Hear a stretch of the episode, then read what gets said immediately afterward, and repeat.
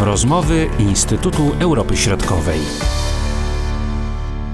Spotykamy się w Instytucie Europy Środkowej z doktorem Michałem Paszkowskim, a jak się spotykamy z Michałem, to oczywiście rozmawiamy o paliwach. Witam Cię, Michale. Witaj serdecznie. Dużo płaciłeś za paliwo podróżując y, w czasie wakacji? Tak, zdarzało mi się trochę płacić, e, głównie oczywiście w okresie tam e, czerwiec, lipiec, natomiast te ceny obecnie trochę ulegają obniżeniu, no ale zobaczymy co się będzie działo. Jest tyle czynników, które wpływa na te e, ceny, że no, wiele może się jeszcze zmienić. No właśnie, bo jak słyszymy, że tanieją paliwa, ropa tanieje, cena za baryłkę jest mniejsza niż była wcześniej i to tak dynamicznie się nie przekłada na ceny na stacjach paliw. Dlaczego? Dlatego, że można powiedzieć, e, to doskonałym porównaniem jest można piekarnia. Jakby piekarnia nie handluje mąką, ale handluje swoimi produktami, jak chleb czy też bułki. I tak samo jest w przypadku tutaj rafinerii. Rafineria nie handluje ropą naftową, ale handluje produktami, które wytworzy. Oczywiście koszt zakupu ropy naftowej jest istotny, bo im mniejsza jakby, mniejsza jakby cena, tym oczywiście te e, produkty powinny być e, teoretycznie tańsze, ale trzeba patrzeć po prostu na te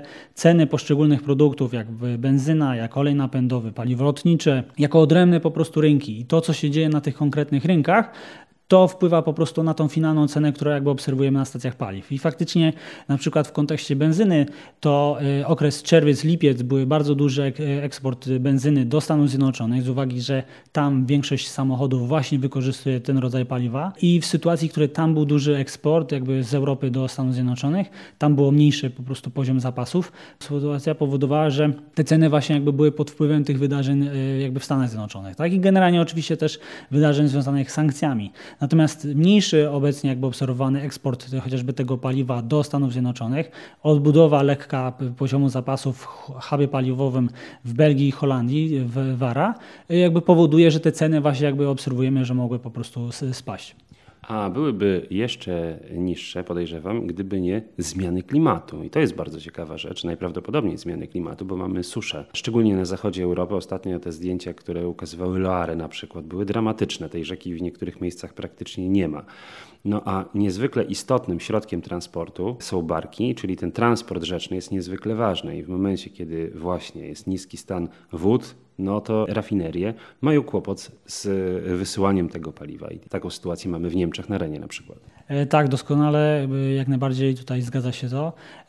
Jeżeli chodzi, jeżeli chodzi akurat właśnie o Ren, jest to bardzo ważny akwen rzeczny, który umożliwia funkcjonowanie jakby kilku rafinerii, które znajdują się na tej w okolicach tej rzeki. Są to trzy trzy, a tak naprawdę cztery, albo tam jedna jakby rafineria jest połączona, jakby instalacje, więc można powiedzieć, że są to trzy ważne, duże rafinerie, które część swoich produktów zarówno kierują na rynek e, tutaj niemiecki, ale też część e, kierują na rynek międzynarodowy, właśnie do Belgii, Holandii, e, tutaj do, do tego hubu paliwowego najważniejszego w Europie, do, do ARA. Czyli to jest akurat skrót od Amsterdam, Rotterdam, Antwerpia. Więc faktycznie jakby niski stan rzek powoduje, że te rafinerie nie mogą eksportować takiej ilości produktów, które są w stanie wytworzyć. I już mamy sygnały o tym, że jedna z rafinerii w Karlsruhe musiała zmniejszyć przerób ropy naftowej, czy automatycznie zmniejsza też poziom wytwarzanych y, produktów i tych produktów będzie wtedy mniej na rynku. E, no i dodatkowo też trzeba patrzeć jakby w drugim kierunku. Z tego hubu paliwowego Zara są też transportowane paliwa do Niemiec oraz do Szwajcarii. I jakiekolwiek jakby zawirowania, niski stan e, rzek powoduje, że ten, ten jakby naturalnie jakby funkcjonujący rynek jest po prostu, znajduje się pod wpływem jakby no, tych, tych, tego czynnika, które uniemożliwia po prostu e, odpowiedni jakby handel paliwami. Barki na przykład pływają o mniejszym obciążeniu, tak, nie mogą być załadowane taką ilością produktu jakby w, swoich zbiornikach taką, który mógłby być właśnie jakby wykorzystywany przy normalnym y, poziomie wód i na przykład jest konieczność coraz większego zwiększenia jakby liczby tych y, liczby barek i to po prostu powoduje, że te ceny po prostu no, mocno się odbywają, jakby odbijają właśnie na, na finalnych cenach jakby paliw na stacjach. I transporty lądowe czy transport kolejowy na przykład nie są w stanie przejąć tego ruchu, który odbywał się po rzekach. E, tak, zdecydowanie i tutaj jakby przewiduje się, że tak jak to miało miejsce w 2018 roku, bo też była powiedzmy porównywalna sytuacja, wówczas e, Niemcy musiały zwiększyć import paliw drogą morską do e, portów e, tutaj już nad Morzem czy Bałtyckim, czy też na Morzem Północnym i dalej koleją, ewentualnie z samochodami, cysernami dostarczać te paliwa na południe Europy. Więc no, tutaj niewątpliwie jakby taki scenariusz ponownie jakby pewnie będzie miał miejsce. Susza to jest jeden problem. Drugi nieustający, który mamy szczególnie od końca lutego tego roku, czyli wojna, którą prowadzi Rosja na Ukrainie. Jak tutaj ta sytuacja dalej wpływa na ceny paliw na świecie, w naszej części Europy? Y, tak, znaczy tutaj w dalszym ciągu, no jakby nie patrząc, y, Rosja jest tym dużym eksporterem zarówno ropy naftowej, jak i poszczególnych produktów. Mamy sygnały i to wiadomo, że część państw, a przynajmniej przedsiębiorstw, bo to oczywiście nie są jakby rządy poszczególnych państw, tylko przedsiębiorstwa, starają się obchodzić te e, sankcje, kupując z mocno, można powiedzieć, e, nie, niestandardowych jakby kierunków paliwa i najprawdopodobniej są to paliwa właśnie jakby pochodzenia rosyjskiego.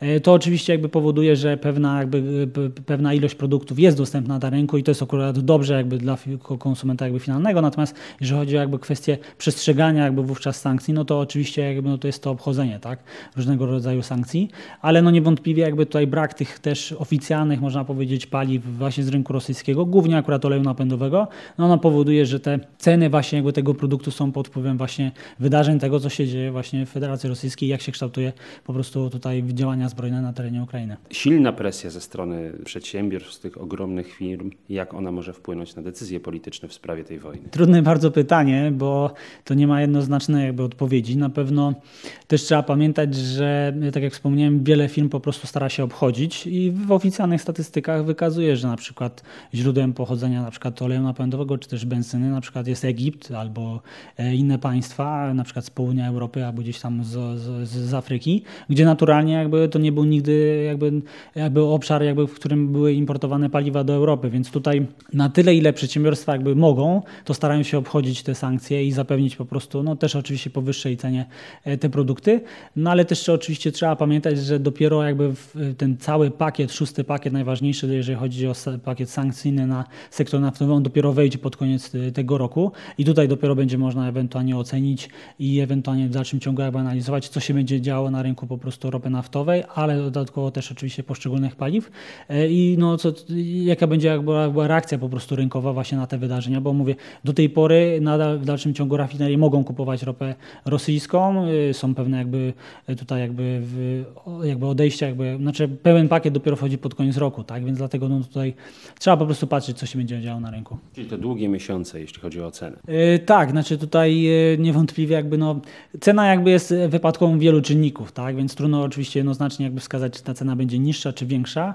yy, czy wyższa i dlatego tutaj no, trzeba oczywiście jakby analizować sytuację rynkową. Też trzeba pamiętać, że w ostatnim czasie były pewne problemy w ogóle jakby w rafineriach europejskich, więc to też jakby wpływało po prostu na kształtujące się ceny. No właśnie, te problemy to pożary. Pożar jakby miał miejsce w, w rafinerii Wszechad w Austrii. E, tutaj jest to jedna z, z ważniejszych jakby rafinerii funkcjonujących jakby na rynku też węgierskim między innymi, bo tutaj część produktów tutaj z Austrii jest importowanych do, na Węgry, bo e, na Węgrzech funkcjonuje firma OMV e, Hungary, czyli to jest odpowiednik e, austriackiej firmy OMV. Sprzedaje produkty, paliwa ze swojej rafinerii właśnie w, w, pod, pod, Wiedniem i pożar jakby w tej rafinerii zmniejszony notabene akurat na zakończenie pracy modernizacyjnych, jakby, jakby takich prac raz na dwa lata rafineria musi przejść, musimy sprawdzić wiele instalacji i na zakończenie tego procesu doszło do pożaru i w tej chwili rafineria funkcjonuje w dalszym ciągu na około 20% swoich możliwości. To wymusiło jakby na rządzie Węgier, żeby uwolnić zapasy, a dodatkowo jeszcze też problemy w samej rafinerii w Szwechat, w, w, w właśnie w, na Węgrzech, plus jeszcze e, problemy w rafinerii w Litwino, w, w, Republice Czeskiej, też tam był pożar i e, wstrzymanie, jakby zmniejszenie przerobu ropy naftowej. No też spowodowało po prostu, że tego produktu w regionie w ostatnim czasie było po prostu mniej. Jak mogą wyglądać prognozy, jeśli chodzi o ceny ceny paliw na najbliższe miesiące tutaj w naszej części Europy? Tutaj jest to dosyć problematyczne, dlatego tak jak wspomniałem, ceny e, paliw w Europie są uwarunkowane tym, co się dzieje na rynku globalnym, to co się dzieje między innymi w tym, jaka jest dostępność poszczególnych produktów, chociażby właśnie w tym hubie paliwowym w Holandii i Belgii, więc tutaj jakby jednoznacznie trudno jest wskazać, tak, jak mogą się kształtować. E, też właśnie to zależy od tego, jaki jest poziom zapasów, tak, e, chociażby właśnie czy w poszczególnych państwach, tak jak teraz mamy przykład przykład właśnie z Węgier, gdzie były uwolnione zapasy. Podejrzewam, że pewnie z uwagi na te problemy na rzece Ren, pewnie Niemcy mogą uwolnić jakieś zapasy.